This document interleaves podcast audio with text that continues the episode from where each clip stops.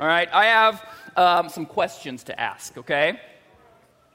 My question is, and I've got a mic, I'm on a mic here, and you guys can be playing along with this game yourself in your own head. Face the audience, let them see your beautiful faces. Come around, turn around, come here, step next to me, step back to me. Come here, come here, come here. That is quite a little song and dance routine you've got there. So, um, what I want to ask, what I want to know is, what, in your opinion, makes someone a star? Okay, so think I'm going to give you like 10 seconds here. Give everybody the brain juices. Do, do, do, do, do, do, do, do, do, do, do.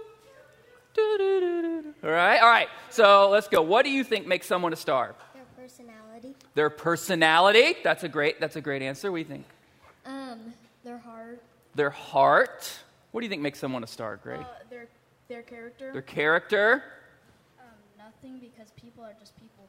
Nothing because oh, I love this answer right here. The contrarian view.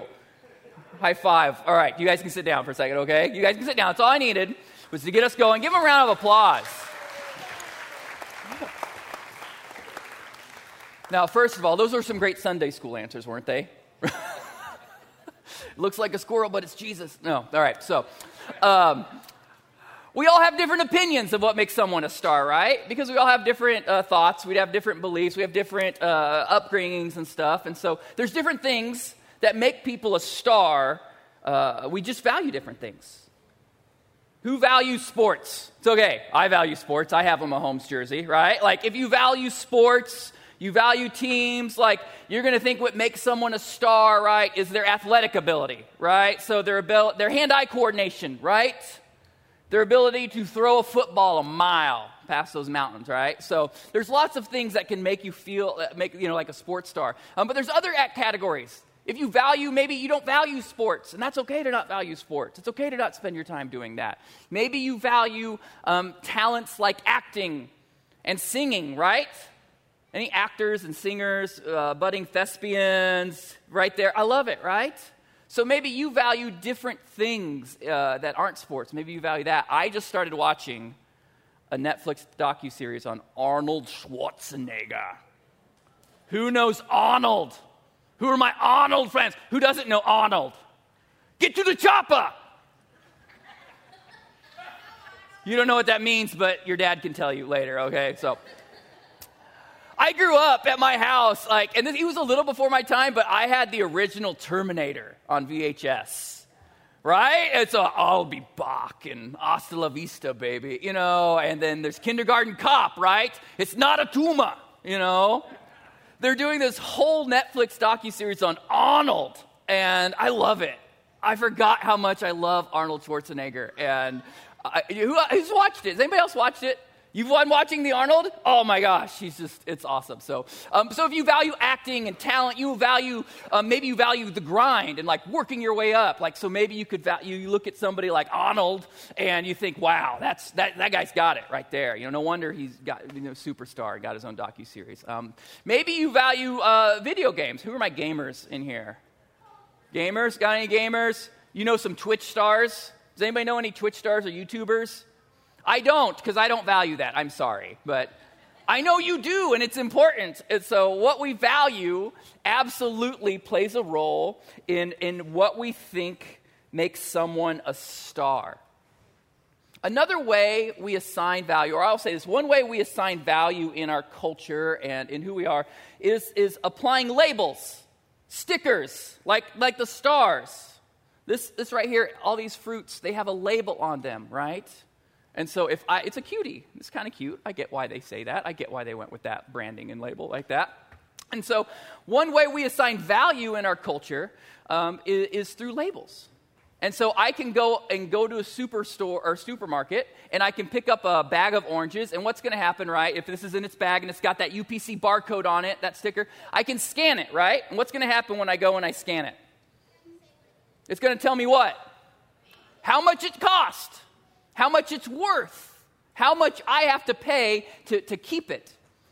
And so when we go to a super, supermarket, we go to a grocery store, um, uh, labels tell us how much something is worth. It's interesting because labels, um, you know, are on all kinds of things. Almost everything we know and have in life is, is, is labeled, has some kind of sticker on it. that tells us how much worth it is, even if it's something that looks exactly the same, like jeans, right? And clothing. I could buy a pair of jeans at one store that look exactly like this black, right? And kind of faded, you know, and they could be worth X amount of dollars at this store. But if I go to another store, right, and it has a different brand name, right, and it has a different label, but it looks exactly the same, it's more valuable. Just by changing the label, just by changing the sticker on it. And that can apply to cars, that can apply to houses where we live, right? I can buy a house in one neighborhood in one zip code that's labeled one zip code and it's a four bedroom, you know, three bathroom, it's got backyard. And I take that exact same house and I put it in a different zip code with a different label on it and it's worth a different amount. See, one of the problems is labels tend to affect how much we think things are worth. And that gets transferred into how we look at each other. And so, my guess is one of the big problems uh, that you've experienced in your life with labels is you've been labeled. And that label that somebody stuck on you affected how you felt about yourself and how valuable you felt. Do I have anybody that's brave enough to share a label that maybe they had? Yeah, come on up here. What was somebody, somebody like a sticker or a name? Here, wait, wait, wait. You get the mic, bro. Um, what about like a show? Like Like something that somebody called you. something somebody called you that you didn't like. Stupid. There you go. Right? That's a real thing. Intelligence. Some people, you know, we try and make each other feel small by assaulting, you know, how smart or how stupid somebody is. And so you might have had your intelligence assaulted. You might have been called stupid or dumb because of any any number of things. What's another label? Something somebody called you that you didn't like that made you not feel worth so much. Come on up here. Run up here. Come up here, Lily. Come here. Come on. Run, run, run. What's a label that somebody called you? When someone someone else had a star here. When somebody else had a star here, that's very fresh wound. That's a very fresh wound. That's on you. That's on you. I didn't come up with that. They just asked me to speak today, okay? It's not on me. Maybe a big kid and an adult. Can I get one adult to be brave and share a label that they had put on them? An adult. Who's a big kid that would?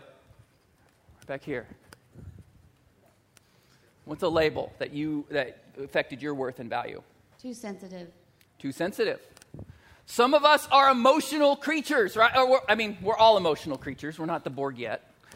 AI's coming though. So, um, so we have hearts, we have feelings. Sometimes some of us have big feelings, and that's okay. But sometimes, maybe if you're a person that doesn't have big feelings, or you've not related to people with big feelings, you just haven't processed your own feelings, like it can be hard. And so we have to learn how to adapt to that. There's problems with labels and stickers because they affect how we feel about ourselves, but I feel like as I get older and hopefully more mature, I'm more upset about how I label others. Because I have to recognize that I'm a culprit. I'm a part of that culture. And so I label people. And it happens so automatically. Let's just be honest. It's an automatic thing, right? When you look at somebody, you see how they dress, you see what job, they tell you what they do for a living. That's a label, right? So you're going to assume something about them because of what they do for a living. You're going to assume something about people because of where they live, who they're connected to. And I think as I get older, I get more convicted, I get sadder about how easy it is for me to label other people, even when I don't want to. Why do we do it? Why do we label people? I think because we're insecure. Garrett says, I don't know. That's why you're here, bro. You're here to learn. we feel, uh, you know, we, we're unaware. That's one reason why we label people, right? Just the family you grow up in. And I think that's like a really big cue for us as, as adults to realize that these guys, you know, are all precious sponges, right? And so the homes we grow up in, the things we say, what we say about other people's, even if we think kids aren't listening, they're absorbing that information and they're absorbing our viewpoints and they're absorbing what we think about others and how we treat about others. And so they're going to grow up and they're going to have certain biases just because of the homes they lived in. I mean, that's how we grew up. We have certain biases just because of how we grew up. So we're just unaware. We're unaware of the labeling we do. We're insecure. That speaks to me the most when I think about this. And, and uh, being insecure, you try on other labels, especially when you get to adolescence. When I was in sixth grade, it was cool to get JNCO jeans. Who had a pair of JNCOs? Oh, the shame. I know, the shame, right? I had a pair of JNCO jeans because they were the cool thing to have. They had that label, right? They had that label. And I had uh, the first album I bought, the first CD I bought was Metallica, Ride the Lightning. Don't laugh. It was cool, Josh. You, I know. Because it just looked cool. And so, like, I wanted to be this label, and I wore a lot of black clothes, and I had, like, a metal chain for my wallet. You know? Oh, don't shake your head, Nick. it's like the youth of these days. and then I went through, you know, into sports. And what's a big label if you're a sports player? You put on a what? Leather jacket, right? And there's other than sports too. You know, when you get to high school, there's band and there's lots of other things. But that idea of school identity, and so you start wearing a letter jacket, right? And I went through that. I grew up in a rural country, a small town, and so I had steel toed red wing boots and Wrangler jeans, y'all. I still like my jeans tight, guys. It's just part of my culture that I grew up in, all right? But there's a more greater reason, I think a more harmful reason, maybe, why we uh, uh, uh, fall into the trap of labeling others. And I think it's the trap that McBean fell into. And it's we want to get ahead in life. We want to get to the top of the mountain of whatever that looks like for us. We want a good life. We want a comfortable life. We want all the stuff in life. And so it becomes very easy to use labels to make us feel better than others. And if I feel better than somebody else, if I feel superior to somebody else, if I feel like somebody else is inferior, I don't have to care about them as much because they're not as human as I am. And so I look at what McBean did and I look at the story and I look at the Sneetches and how the story is told is these Sneetches got problems. like it doesn't take, I mean, it's, it's a children's level book here. Like, what problem do they have? They, they're treating each other differently just because of Star. That's it. And so you've got one category of Sneetches that has uh, the beaches and probably the best breeches. All right, I promised I wouldn't rhyme, but I couldn't help it. I couldn't help myself. And you've got these other Sneetches that don't have a star, and their life is sad, and they know it, and there's this huge divide. And I think McBean missed an opportunity.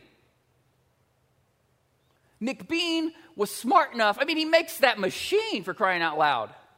He makes that machine. He could have used his skills, he could have used his talent, he could have used his creativity to bring them together. But what did he do? He used his talent, he used his creative genius, he used his resources to keep them divided so that as he climbed to the top of his own personal mountain, he could push other people down. And so he doesn't see Sneetches as the beautiful creatures they are. He sees Sneetches as an opportunity to push himself up, to make a buck, to get ahead in life. See, when we label others or we rely on the labels of others and, and, think of them as their label, it gives us an opportunity to dehumanize them, to think of them as less than ourselves. We can think about people even as commodities things we use to get ahead. We're getting ready to celebrate Juneteenth coming up next week.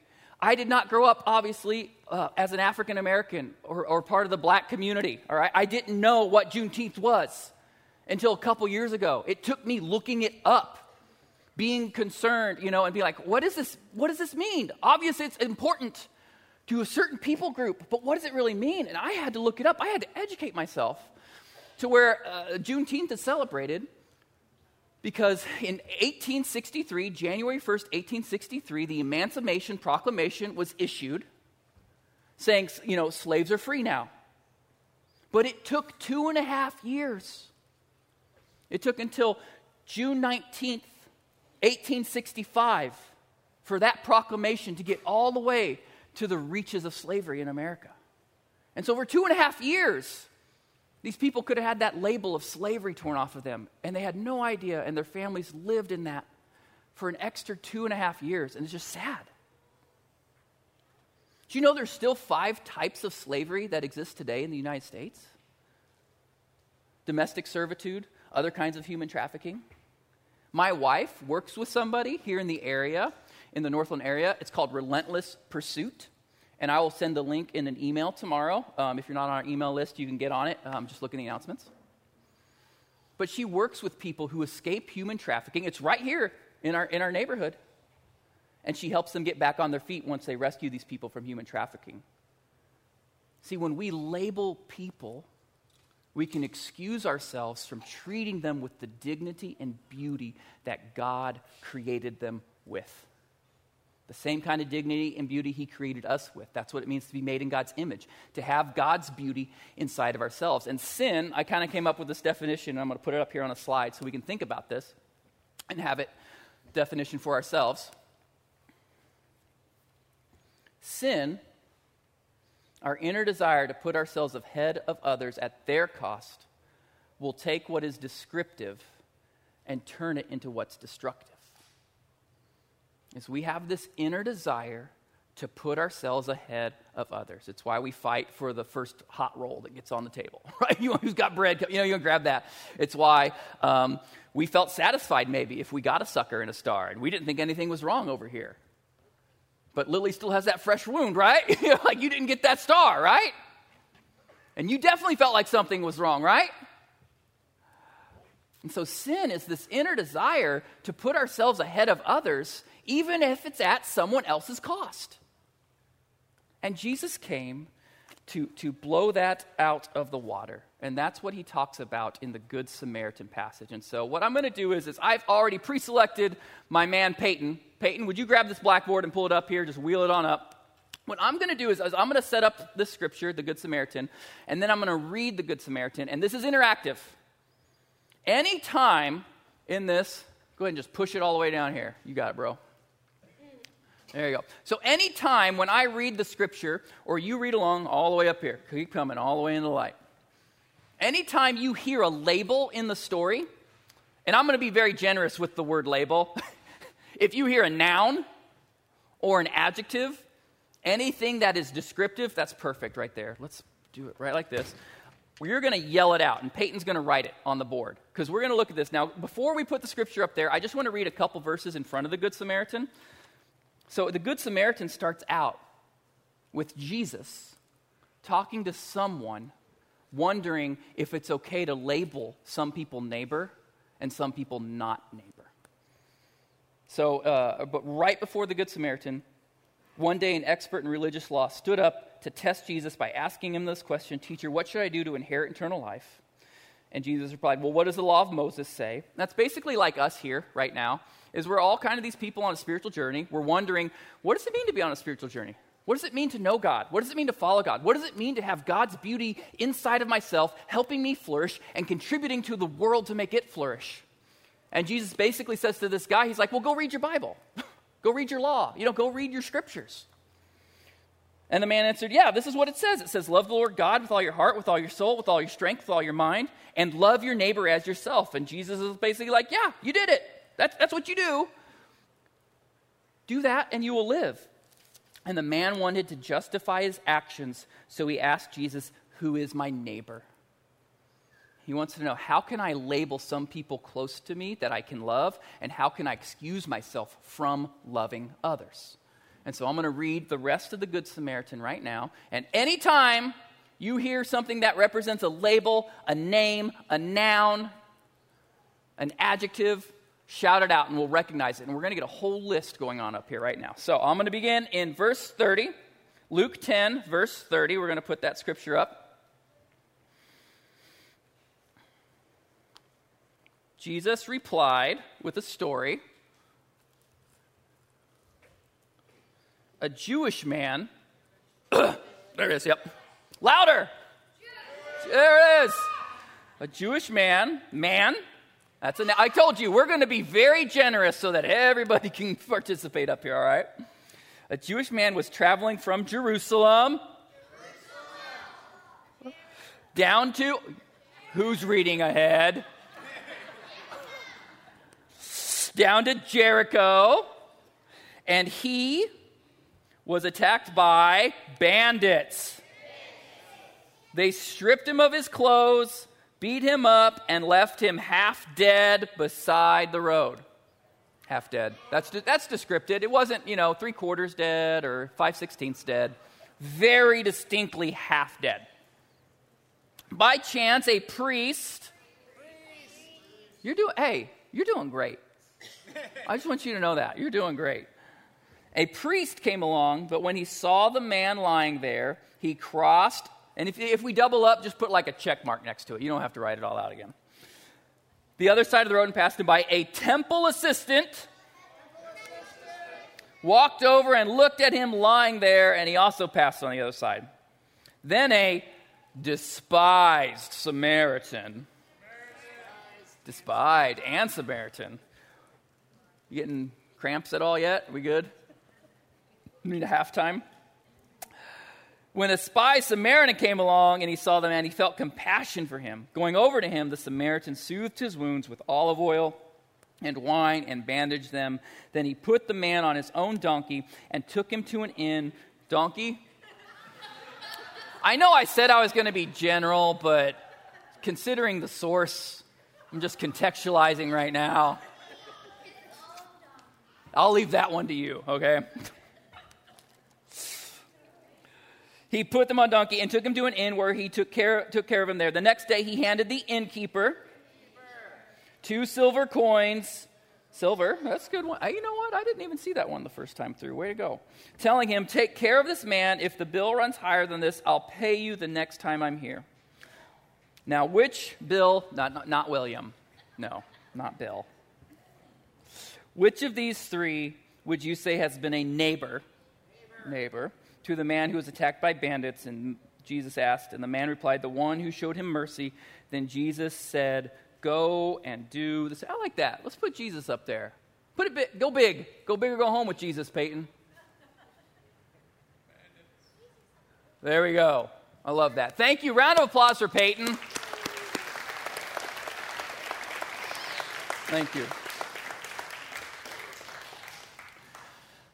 In anything we do in life, we're going to come across labels. That's a given. There's no way around labels. There's no way around our differences, and we should recognize differences. But when we start treating people as a label, we fail at, at a few things here.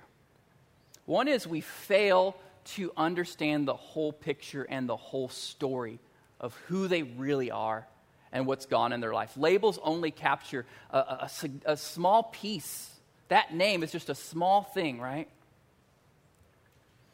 So we could look at this and we could, we could label somebody Jewish. That comes with a certain set of assumptions. What it means to be a man. That, co- yeah, comes with some assumptions, right? Jerusalem, what it would have been meant to be from Jerusalem, what it would have meant to be from Jericho. But do we get the whole picture? I think about the, the, the bandits. Do we get the whole picture of their life? Do we get the whole picture of the Samaritan's life? No. And so when we start treating people by their labels, we're not taking the time to understand the beauty that exists inside of them and how God made them and what potential they have in this world. When we treat people according to their label, we give ourselves excuses to not have compassion for them. I mean, that's exactly what happens in this story. Is you have um, a Jewish priest and a temple assistant. They were Jewish, and by their moral code, let's just call it that. By their moral code, they um, were not allowed to touch something that might be dead, because that would make them unclean. And if they wanted in their moral system to have the status that they had and to live by the label they wanted to live by, they had to make sure they didn't touch anything too dirty, too unclean. And so, in that moment, they see somebody who might be dead, he might be alive. Like, there's a chance. Remember, he's 50 50. He's got a 50 50 chance. He's half dead. They could have crossed to the other side of the road and done whatever it would have taken to revive the man and gone through whatever course of actions they would have needed to take to, to, to deal with their moral code and their moral system. See, here's, here's what happened, and I got a slide for this too. So here's what happened inside of the hearts of the man, the, the priest, and the temple assistant.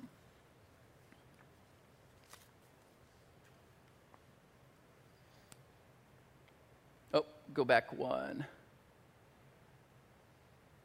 Because the priest and the temple assistant were more concerned about the labels in life, their own personal labels, they failed to cross the street and help a hurting person.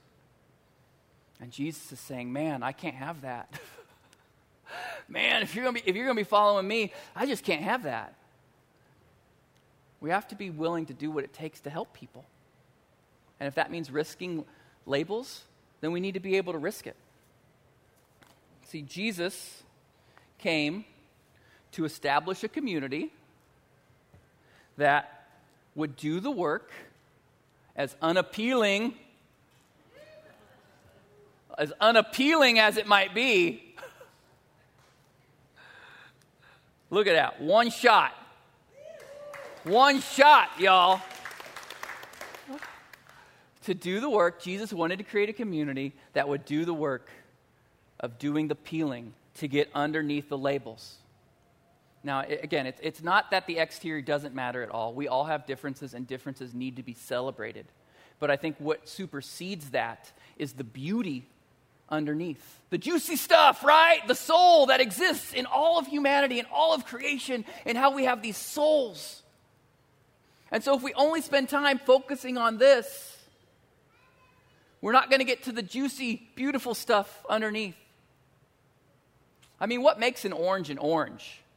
It's, it's not just, you know, it's like, yes, the outside makes an orange an orange, but if you had just this, it's not an orange, right? It's, a, it's an orange peel. It, it needs everything together. And this is what's inside. And it's beautiful, and it's gorgeous, and it's how God intended it to be. And that's what we have to receive for each other in our own humanity is do the work of being a community of people that will do the work of peeling off the labels to get to the juicy goodness underneath. And so, um, what we're going to do is, is during our last song, we've got a video, and, and then we got a last song. And um, what I'm going to have you do is, if you want to, you can come up and grab one of these oranges, okay? and you can take it home with you if you want. If this is a private thing for you, you can take it home with you, or you can do it here. But what I want you to do is, I want you to practice peeling. I want you to think about maybe where do I need to say sorry in my life for a label that I have valued more than the name of Jesus? Where have I valued any kind of label more than the label and the name of Jesus. Because uh, Paul, I've got a scripture for this too. I'm going to go ahead and have you put it up. In Galatians 3, verses 26 and 29, Paul says this He says, For you are all children of God through faith in Christ Jesus. And all of you have been united with Christ in baptism and put on Christ like putting on new clothes. It's like that leather jacket I talked about earlier, or those JNCO jeans, right? Is we put on things. And it's metaphorical, but it's also literal. You can put on Christ. You can wear his identity and his name more than you wear any other name. And so there is no longer Jew or Gentile. There is no longer slave or free. There is no longer male or female, for you are all one in Christ Jesus. And now that you belong to Christ, you are the ch- true children of Abraham. He's talking to a Jewish culture, and so he's trying to get them to understand that, you know, there's no more Jew and everybody else. We are all one once we receive Christ, once we believe that he really was who he said he was, once we believe that Jesus came to recreate the world and bring us along with him. We start to realize that we are all his heirs, and God's promises doesn't belong just to one group of people, but to everyone who says yes to Jesus. And so during this last song, after the video, if you just need to say, you know what, God, sorry. I'm sorry for valuing a label that I've received or put on myself, just like that temple priest or the, the temple assistant. I'm sorry. Sometimes I value other names more than your name. And, and you can take that and you can take it home and do it, or you can just throw it away and emotionally release it as you physically release it. Just sorry, God, because Jesus forgives everything. And so you can just say sorry and let it go. You can say, Sorry, God, that I have labeled uh, another person specifically, or I've labeled a people group. And I've not treated them with the humanity and the dignity that maybe they deserve. And so I'm just sorry. I'm sorry for that. I'm sorry for not seeing the beauty and only treating people by their labels. And so we're going to do a, a, video. I'm going to pray here. We're going to do a video, and then we're going to do one last song. And if you feel called or compelled, you can do that here. You can grab an orange and take it home. Um, but what I'd like to do right now is just pray. Let's just end with some prayer. So, Father God, we thank you so much uh, for your love, that you love us so incredibly well, no matter how much we fail. And boy, we fail every day. We fail a lot. And I think we just need to be honest about it and get over being prideful about it. just let go of the ego and just being willing to say, I fail a hundred times every day. But Jesus, you're going to always save me 100, 101, 102, 103 and counting just today. So we thank you, Jesus, that you were willing to put together metaphors and stories like the Good Samaritan that stick with us.